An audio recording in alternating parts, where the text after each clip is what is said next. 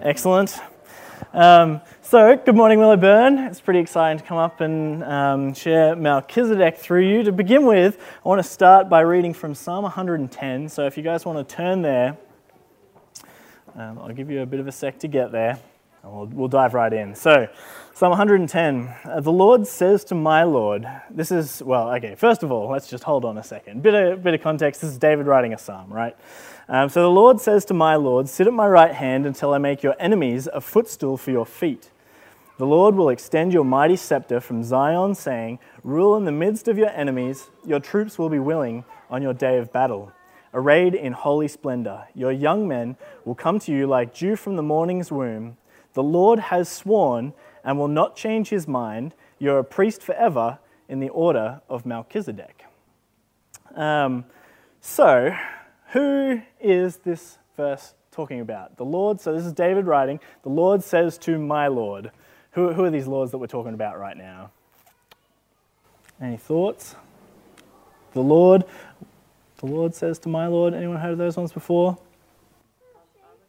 The Father? Yep, Father Jesus, exactly right. But how do we know that? Yeah, yeah, no, that's cool. That's cool. Um, so, to begin with, the Lord says to my Lord. In the, uh, in the Hebrew, the first one, the Lord, is Yahweh, so that's God the Father. And the second one is just my Lord. Um, and so we can figure out who David's my Lord is by having a look at Luke 20, and I'll just read it because uh, we'll be, you'll be flipping around otherwise. Um, and this is um, in uh, like around this area in Luke, um, the Sadducees had been trying to trip up Jesus, asking him like um, fancy questions to try and get him to say something wrong. And one of the things that Jesus says in that encounter is, "Then Jesus said to them, this is Luke 20, 41. Then Jesus said to them, Why is it said that the Messiah is the son of David? David himself declares in the book of Psalms." The Lord said to my Lord, Sit at my right hand until I make your enemies a footstool for your feet. David calls him Lord. How then can he be his son? So this is pretty much just Jesus saying, when David's talking about the Lord says to my Lord, he's talking about God the Father to me, Jesus. Pretty much. So, back to our Psalm 110 verse. If we know we're talking about Jesus now, um, and David's going, the Lord says to my Lord, he says a whole heap of things about him, but then at the end he said, uh, the Lord God the Father has sworn and will not change his mind. You're a priest forever in the order of Melchizedek. So, Jesus is a priest for the ever, forever after the order of Melchizedek. You all with me so far? Not, uh, not too complicated. So I figure we've probably got to figure out who this Melchizedek is to try and understand this. Um, so a bit of a roadmap for the sermon, just so you know where we're going. I'm going to ask two questions today. The first one is who is Melchizedek? And the second one is a mystery, and you're just going to have to pay attention until we get to there um, to, to uh, hear what that second question is. Um, now, Melchizedek is a bit of an oddity in the Bible. Uh, like I kind of teased on Facebook, he shows up in Genesis uh, interacting with Abram. Um, and then about a thousand, so that Abram was around like 2000 BC. And so then uh, he's mentioned once there. We see him again in the Psalm that we just read. We know that David was writing the Psalms about 1000 BC, so there's like you know, Genesis, thousand years later, the Psalms, and then we see him again in Hebrews, which was written about 60 AD, so that's another thousand years right there. So he's this really cool dude who just like pops up obscurely in Genesis, and a thousand years later pops up again, um, and we just see, oh, Jesus is a priest forever after the order of this guy. Right, I think that's all you get. Um, we'll move on to, to Hebrews. Um, so he's, he's pretty cool. Uh, there's a cool counter, by the way. Apparently, I say cool uh, a fair bit. So now that I've pointed that out, you'll all be counting. Um, all right, so I figured to answer this question, who is Melchizedek? Let's have a bit of a look at what the Bible says about him. So uh, if you can turn to Genesis 14, we'll have a bit of a read of the account of Melchizedek and Abram. Um, so a bit of context for this verse that we're about to read. Abram um, has, well, um, these other kind of kings around Abram had come and stolen Abram's nephew Lot, and Lot has just gone out with a couple of his men to basically get uh, Lot back and a whole heap of stuff that was stolen. Uh, and he defeats these other kings, right? And so on his way back, and we'll pick up the verse here. So Genesis 14, 17 to 20.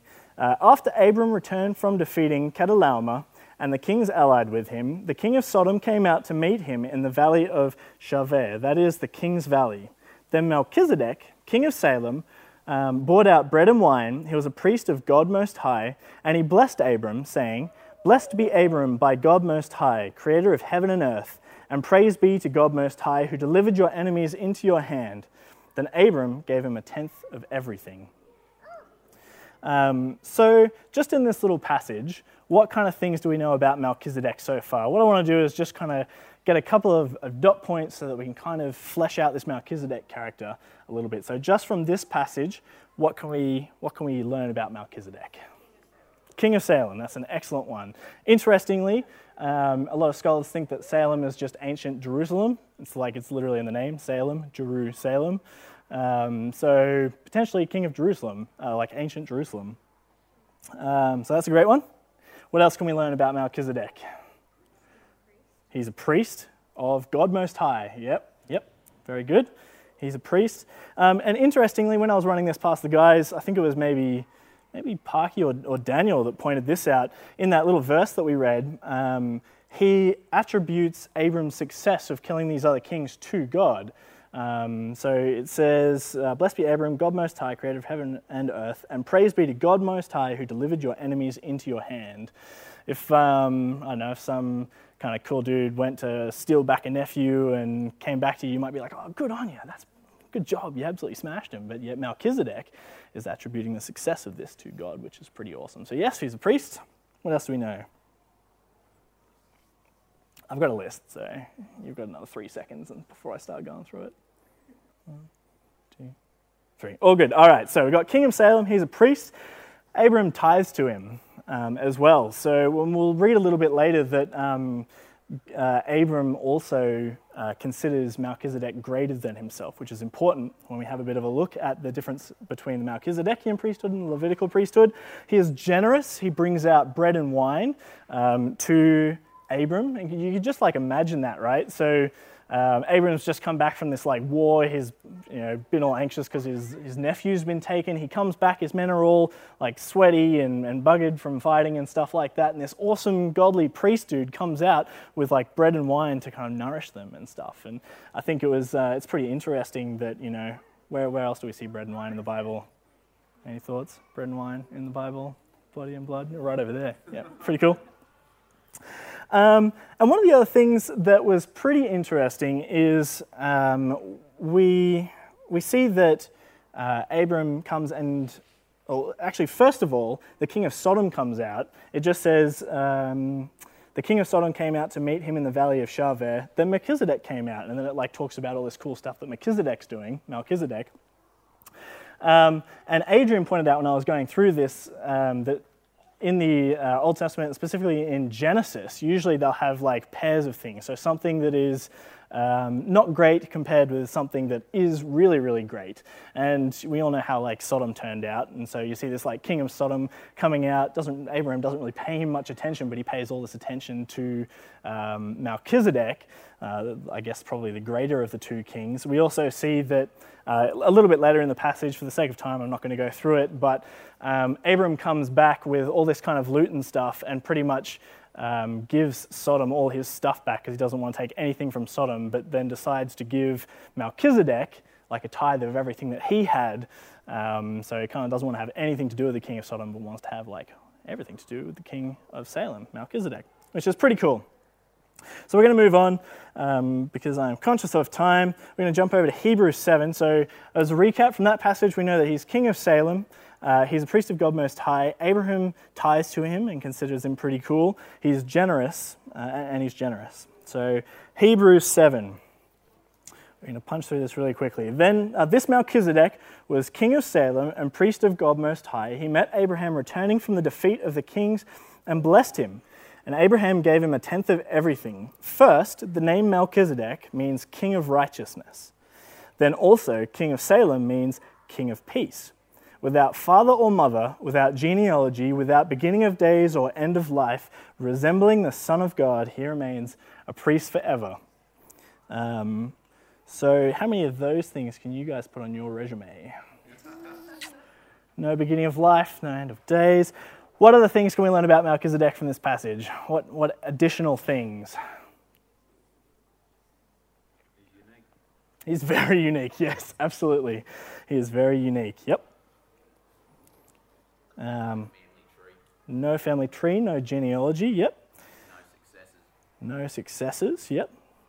Um, I find it interesting that his like titles, King of Salem, and his name, King of, uh, King of Righteousness and King of Peace, uh, are pretty awesome. Without beginning of days or end of life, there's not too many people that can say that. Without father or mother or genealogy, there's not too many people that can say that. And resembling the Son of God. Um, not too many people can say that either, I don't think. So, um, so to recap, he is a king, he is a priest. His name means King of Righteousness. He is the King of Salem, so he's King of Peace. He is without beginning of days or end of life. He has no father or, uh, father or mother or genealogy. He resembles the Son of God. Um, Abraham considers him pretty great and ties to him. He is generous. And on top of all that, Jesus is some kind of priest after the order of this guy. Um, but that's all the Bible tells us. So, like, who is this guy? Um, it's uh, yeah, I kind of wish that you know the Bible would just go, well, he's actually exactly this person, but that's all we get.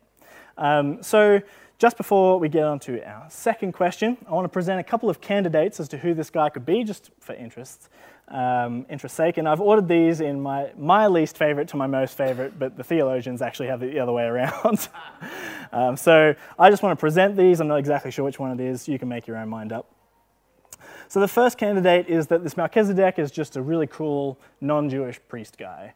Um, so he must have had some kind of personal revelation um, of God that God perhaps gave him because uh, he was obviously non-Jewish, um, and so that's just that's just one option. It could have been a non-Jewish priest. The second one, second candidate, is that he is actually a theophany or a Christophany. So theophany, theo, God phanos, I think, is um, to appear, so God to appear, um, and Christophany, Christ to appear. Um, so this is like a, a, theophany or a Christophany is kind of like a pre-incarnate visitation of, of, of God on the earth. Uh, and we see these in the Bible um, all over the place. So we've got in Genesis 32, we see that Jacob wrestles with God. Um, so that is a theophany of God. Um, we see, even just Ben the other day was talking about um, um, Sarah, and we know that three men came to visit um, Abraham. I think it was Abraham at that point. Abram, Abraham, same guy. Um, and we find out later that two of them are angels, and one of them was God. And Sarah laughs at God because he said, "Oh, you're going to have a, uh, a child in a year. and she's like, "What?" Um, this could also be, oh, we, we see theophanies in the Bible uh, in the burning bush, so that's God appearing on the earth, uh, and also in the pillar of fire.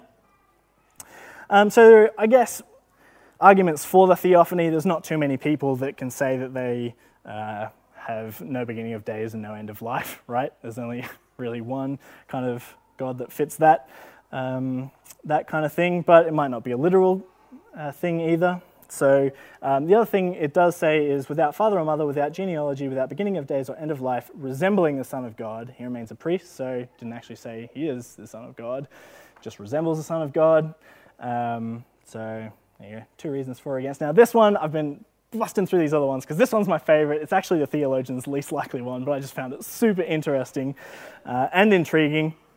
So this Melchizedek guy, who would have been someone fairly unique, um, he would have been this old guy that just seemed to know a lot about um, God. Uh, he would seem to have just always been around and didn't seem like he was going anywhere. Um, and at this point in time, there are three people on earth who might fit this, uh, this um, I don't know, this description. Does anyone know who these, these three people might be? It's the sons of Noah, and in particular Shem. Um, so, um, the sons of the sons of Noah, uh, Ham, Shem, and Japheth, were about 100 years old when they stepped off the ark, and we know that they lived for another 500 years after that. We know that when God wiped everybody out in the flood afterwards, he said, I'm not going to contest with man anymore, I'm going to make their days 120. So all of humanity started living shorter lives. Um, yet Shem, Ham, and Japheth, specifically Shem, it says lived for at least another 500 years. Um, and if you have a look at the timelines, he could potentially overlap with where Abram was, like in, in their lifetime. And you see where Shem ends up, he ends up around Jerusalem, which is where all this is taking place. Um, he would have known all of the stuff about God from before the flood, so there were only really like Noah, the sons, and their wives that came through the flood that would be able to talk about like Adam and all of those other um, things about God from before the flood. So he'd be this dude who knew a lot about God. Um, and interestingly, when I was having a bit of a look into this, you remember the story where uh, Ham goes in, sees Noah, and then in the nude goes out and gets his um, brothers, and his brothers do like the walking backwards thing and put the sheet over Noah, all that kind of thing. Well, um, Noah ends up cursing Canaan, um, who is Ham's um, who is Ham's son. So Noah, Ham, Canaan, um, and he says this. He says he said, Cursed be Canaan, the last of the slaves. He will be to his, uh, uh, sorry, the last of the slaves he will be to his brothers. He also said, Praise be to the Lord, the God of Shem. May Canaan be the slave of Shem. Shem is the king of Salem, where all the Canaanites are. It was just, it was just a really cool little coincidence, a lineup of things. I have no idea. This is the least likely. The theologians don't think that this is it, but I just found it super interesting, and I wanted to share it with you. Um, so, who is Melchizedek? I have no idea. I don't know. so, first, I'm doing really well, aren't I? First question, wouldn't have a clue, but that's okay because the second question, which you've all been so eagerly awaiting, I feel is far more important than who is Shem.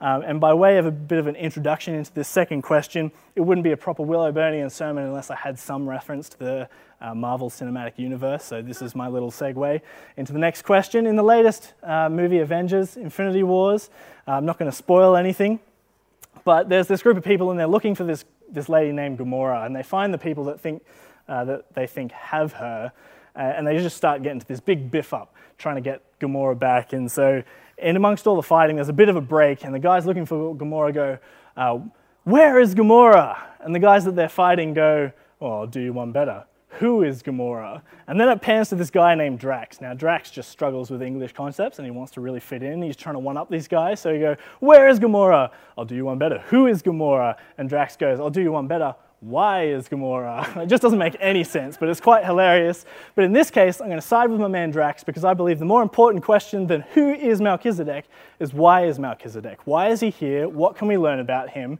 Um, and uh, like, what does he point to? What, what can we get out of him? Um, and so I believe that Melchizedek is a type of Christ. And when I say a type of Christ, I'm not saying like another, another Jesus. There is only one Jesus, so don't get me wrong. What I am saying um, is that we can use Melchizedek, and I believe the author, author of Hebrews is using Melchizedek as a way to explain, or he uses the features and attributes of Melchizedek to explain the deeper truths of Jesus more clearly. Um, so I believe that Melchizedek is a type of Christ, and we can see some of the things about Melchizedek to help us learn more about Jesus. Um, so to begin with, I've just got a couple of points here that I want to compare. Um, we know that Jesus is a priest forever after the order of Melchizedek. So what's the other, what's the other order, priestly order? Levitical priesthood. Yep, exactly. So we're going to compare the Melchizedekian priesthood that Jesus is after to the Levitical priesthood and see if we can't find some differences that help to explain the Melchizedekian priesthood or what Jesus does a bit better. And the first one is that the Levitical priesthood is hereditary, and the Melchizedekian priesthood is one that is um, inaugurated by like God's oath or some kind of personal revelation. So, a quick recap on the Levitical priesthood: we have um, the tribes of Israel. Levi was one of the tribes of Israel. Um, they were the, like the, the priestly tribe, specifically a couple of generations. I think it's two generations after Levi. We have this dude named Aaron, and all of the descendants of Aaron were the priests of Israel, and all of the other Levites were like the support structure for those priests. So you'd have the actual priests who would do the sacrifices and um, like the um, atonement, all that kind of stuff. And then you'd have the rest of the Levites, who were the dudes that were like packing up the tabernacle and just like doing all the logistics behind it. And we see that the Levitical um, priesthood, or the tribe of Levi, they were given, they, they lived off the tithes of the other, the other tribes. Um, so the Levitical, tri- uh, the Levitical, Levitical priesthood was one that was hereditary and passed down from like you know father to son, and specifically um, the descendants of Aaron were all of the priests. Um, And we compare that to the Melchizedekian priesthood, where Melchizedek had some kind of personal revelation of God, but more importantly, um, it even says that the Lord has sworn and will not change his mind. That's God giving an oath that you are a priest forever in the order of Melchizedek. That is, that Jesus is a priest forever in the order of Melchizedek. So that's God specifically saying, You're a priest forever. Um, so, an oath of God compared to the hereditary nature of the Levitical priesthood. We also see that um, the Levitical priesthood is temporary and the Melchizedekian priesthood is eternal. So uh, the Levitical priesthood is temporary in the fact that these dudes just keep on dying. like, they just keep going down and down in generations. Their, um, the sacrifices are only temporary sacrifices. They're a band aid solution. They're not a. Um, they're not like a, a, permanent solution to our sin. Um, and we see that the Melchizedekian priesthood is one that is eternal, because um, we know that Melchizedek has no beginning of days, no end of life. Um, so this is some kind of eternal priesthood. Um, we also see that the Levitical priesthood is just, it's a, it's a national priesthood specifically for Israel. Whereas the Melchizedekian priesthood, this is some dude who's not, he's like some non Jewish dude. So this is like some guy who pretty much anyone can, can go to. The Levitical priests primarily were, well, they were really only there to atone for the sins of like the Israelites and stuff because they were one of the, the tribes of Israel. Um, we also see that Abraham paid tithes to Melchizedek and blessed him. So the Melchizedekian, I'll get into this in just a sec, the Melchizedekian priesthood is one that is greater than the Levitical priesthood. Um, and the author of Hebrews goes on to explain this a little bit more in Hebrews 7, verses 4 uh, to 7. He says, Just think how great he was. Even that this is Melchizedek, think how great Melchizedek was. Even the patriarch Abraham gave him a tenth of the plunder. Now, the law requires that the descendants of Levi who become priests to collect a tenth from the people, that is, from their fellow Israelites. Even though they are also descended from Abraham, this man, however, did not trace his descendant from Levi, yet he collected a tenth from Abraham and blessed him who had the promises, and without a doubt, the lesser is blessed by the greater. So Abraham, the lesser, Melchizedek, the greater. And what the author is trying to like explain here is um, Abraham, so, well, the, the Levitical kind of tribe was still in Abraham's loins at this point, and yet Abraham is tithing to Melchizedek, this kind of greater priesthood, and Melchizedek is blessing Abraham, and so he's pointing out that the lesser Abraham was clearly blessed by the greater Melchizedek. The Melchizedekian priesthood is greater than the Levitical priesthood. Um, and finally, the fact that um, Jesus, well, so the Melchizedek, he was a priest and a king. So this doesn't really happen um, too much in the Bible except for really Jesus. And there's a couple of points.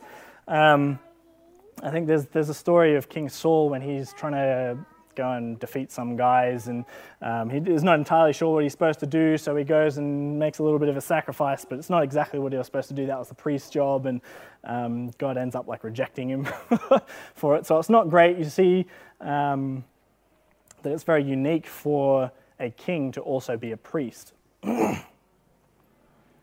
Um, so all of this to say, um, how are we going for time? Um, all of this to say that I feel like I've just blown through this. My goodness, it took 50 minutes when I went through this last time. I've been going really, really quick. um, so I guess we can we can see the Melchizedek. One, he does a couple of things. He um, he's a type of Christ. So a lot of the things that we see in Melchizedek we can attribute to Jesus, although Jesus is still even greater again than Melchizedek. But we can also use Melchizedek to contrast what we already have. It's kind of like if you say, um, you know, if you say I've got like a dog and somebody else has a dog, and if you just say, well, I've got a dog and you've got a dog, it's the same as saying, well, this is a priesthood and that's a priesthood, but until you can put them together, you kind of like see the differences between them. So Melchizedek's this kind of cool in between dude that compares the, the priesthood that Jesus is after to what they have to show how much better the priesthood that Jesus has is. And on top of that, we can see attributes in Melchizedek that we can apply to Jesus to learn more about him. Um, so I just want to I want to finish off with this little bit and then like a, a bit of a closing thought. Um, I'm pretty glad that, that Jesus is a priest um, after the order of Melchizedek because the Melchizedekian priesthood is, is pretty cool and the, um, the author of Hebrews kind of sums it up really, really well in this. And it was not without an oath others became priests without any oath, but he became priest with an oath when God said to him, The Lord has sworn and will not change his mind. You are a priest forever. Because of this oath, Jesus has become the guarantor of a better covenant. Now, there have been many of those priests since death prevented them from continuing in office. That's the Levitical priests. But Jesus lives forever. He has a permanent priesthood, and therefore he is able to save completely those who come to him through God because he always lives to intercede for them. Such a high priest truly meets our needs, one who is holy and blameless, pure and set apart from sinners, exalted above the heavens, and unlike any of the other priests, he does not need to offer sacrifices day after day, first for his own sins and then for the sins of the people. He sacrificed for their sins once and for all when he offered himself.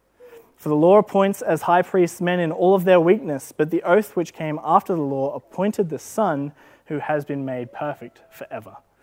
Um, and when I was reading through this, uh, this, um, this line, I probably should have like highlighted it. Uh, this one. Therefore, he is able to save completely those who come to him through God. Uh, sorry, come to God through him, because he always lives to intercede for them. There's just so much like that one little, oh man, that one little verse just gives me so much hope and joy that he is able to save us completely. The old Levitical priesthood was one that was fallible, it was temporary, it was made like these dudes were trying to administer it, but they were dying and they had to sacrifice themselves. Whereas Jesus was the one true sacrifice. He was perfect. He didn't need to sacrifice anything first for his sins. Um, and he gave himself up for us. So therefore, he is able to save completely those who come to God through him because he always lives to intercede for them. And I just love the picture of, you know, when we go up to give an account for our life, um, that God is going to be there. And when, like, uh, sorry, Jesus is going to be there And when God's like reading this list of, oh, this is what you've done wrong, and this is, and hopefully there's a couple of, you know, well done, good and faithful servants in there as, as well. It's just such a beautiful picture that Jesus will be there and he says, no, he knew me, I've paid for that in full.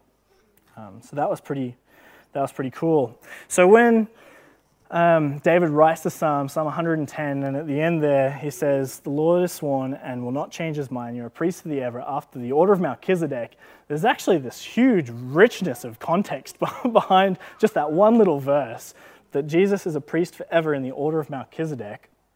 Uh, and it's one that gives me, me a lot of hope. And I wonder, like, how do we respond to that now? How do we respond to the fact that we are saved completely and that Jesus is always there to intercede for us.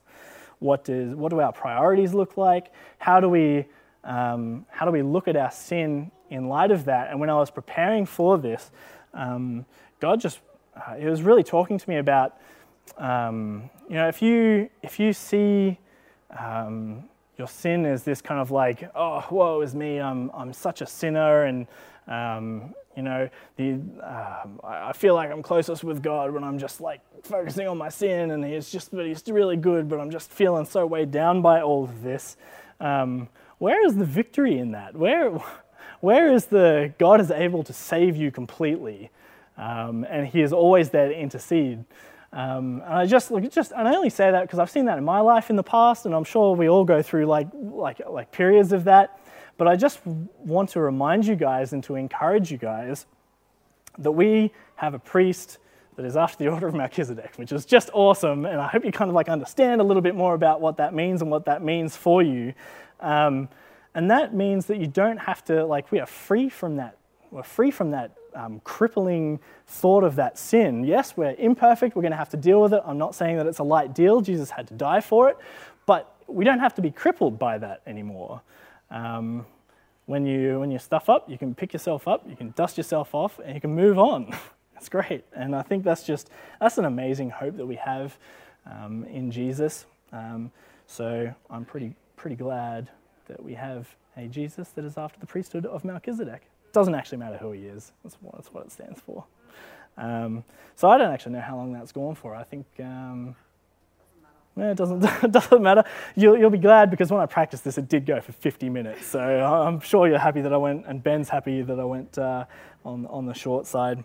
But um, having said that, it's, it's like a really awesome sermon. I, I, honestly don't feel like I need to say much to lead into communion because the, like the whole, um, I don't know, this whole kind of thinking about Jesus as that one true sacrifice, that one bridge, that like that weird kind of he is the king but he's also the priest. So he is perfect and awesome but he is also the way he's the only way that we can get to that perfectness and awesomeness and and and live with him forever and have that eternal relationship with god.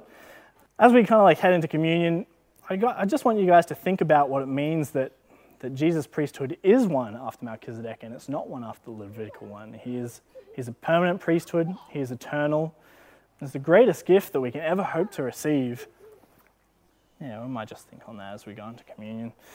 Oh, Father God, I, I really do thank you that yours is a priesthood after the order of Melchizedek and not, not one of the Levitical uh, ones, Lord. It's just such a small little statement that the Lord has sworn and will not change his mind. You're a priest forever after the order of Melchizedek. It's such a, a, small little statement, but the context and the richness and the depth of, of what that actually means for us as sinners uh, that are imperfect and cannot save ourselves is just phenomenal, Lord. It's, it's the greatest gift we could ever be given, and we thank you so much for it. It was a gift that came at such a great cost.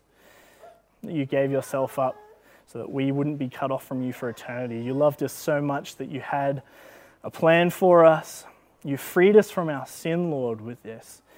It's something we'll struggle with, but you have paid it in full. And when we are to give an account for our life and we see all the things that we have done wrong, you'll, you'll be there as our advocate. You'll intercede for us and you'll say that it has all been paid for those who accept you. So thank you for that, Lord. And as we come to this table, I just pray that we would think on that. I would th- that we would think on the reality of the fact that you have saved us, Lord. That our reality isn't um, one of hopelessness, but of hope because of what you've done for us. So I thank you for that, Lord. In your name I pray. Amen.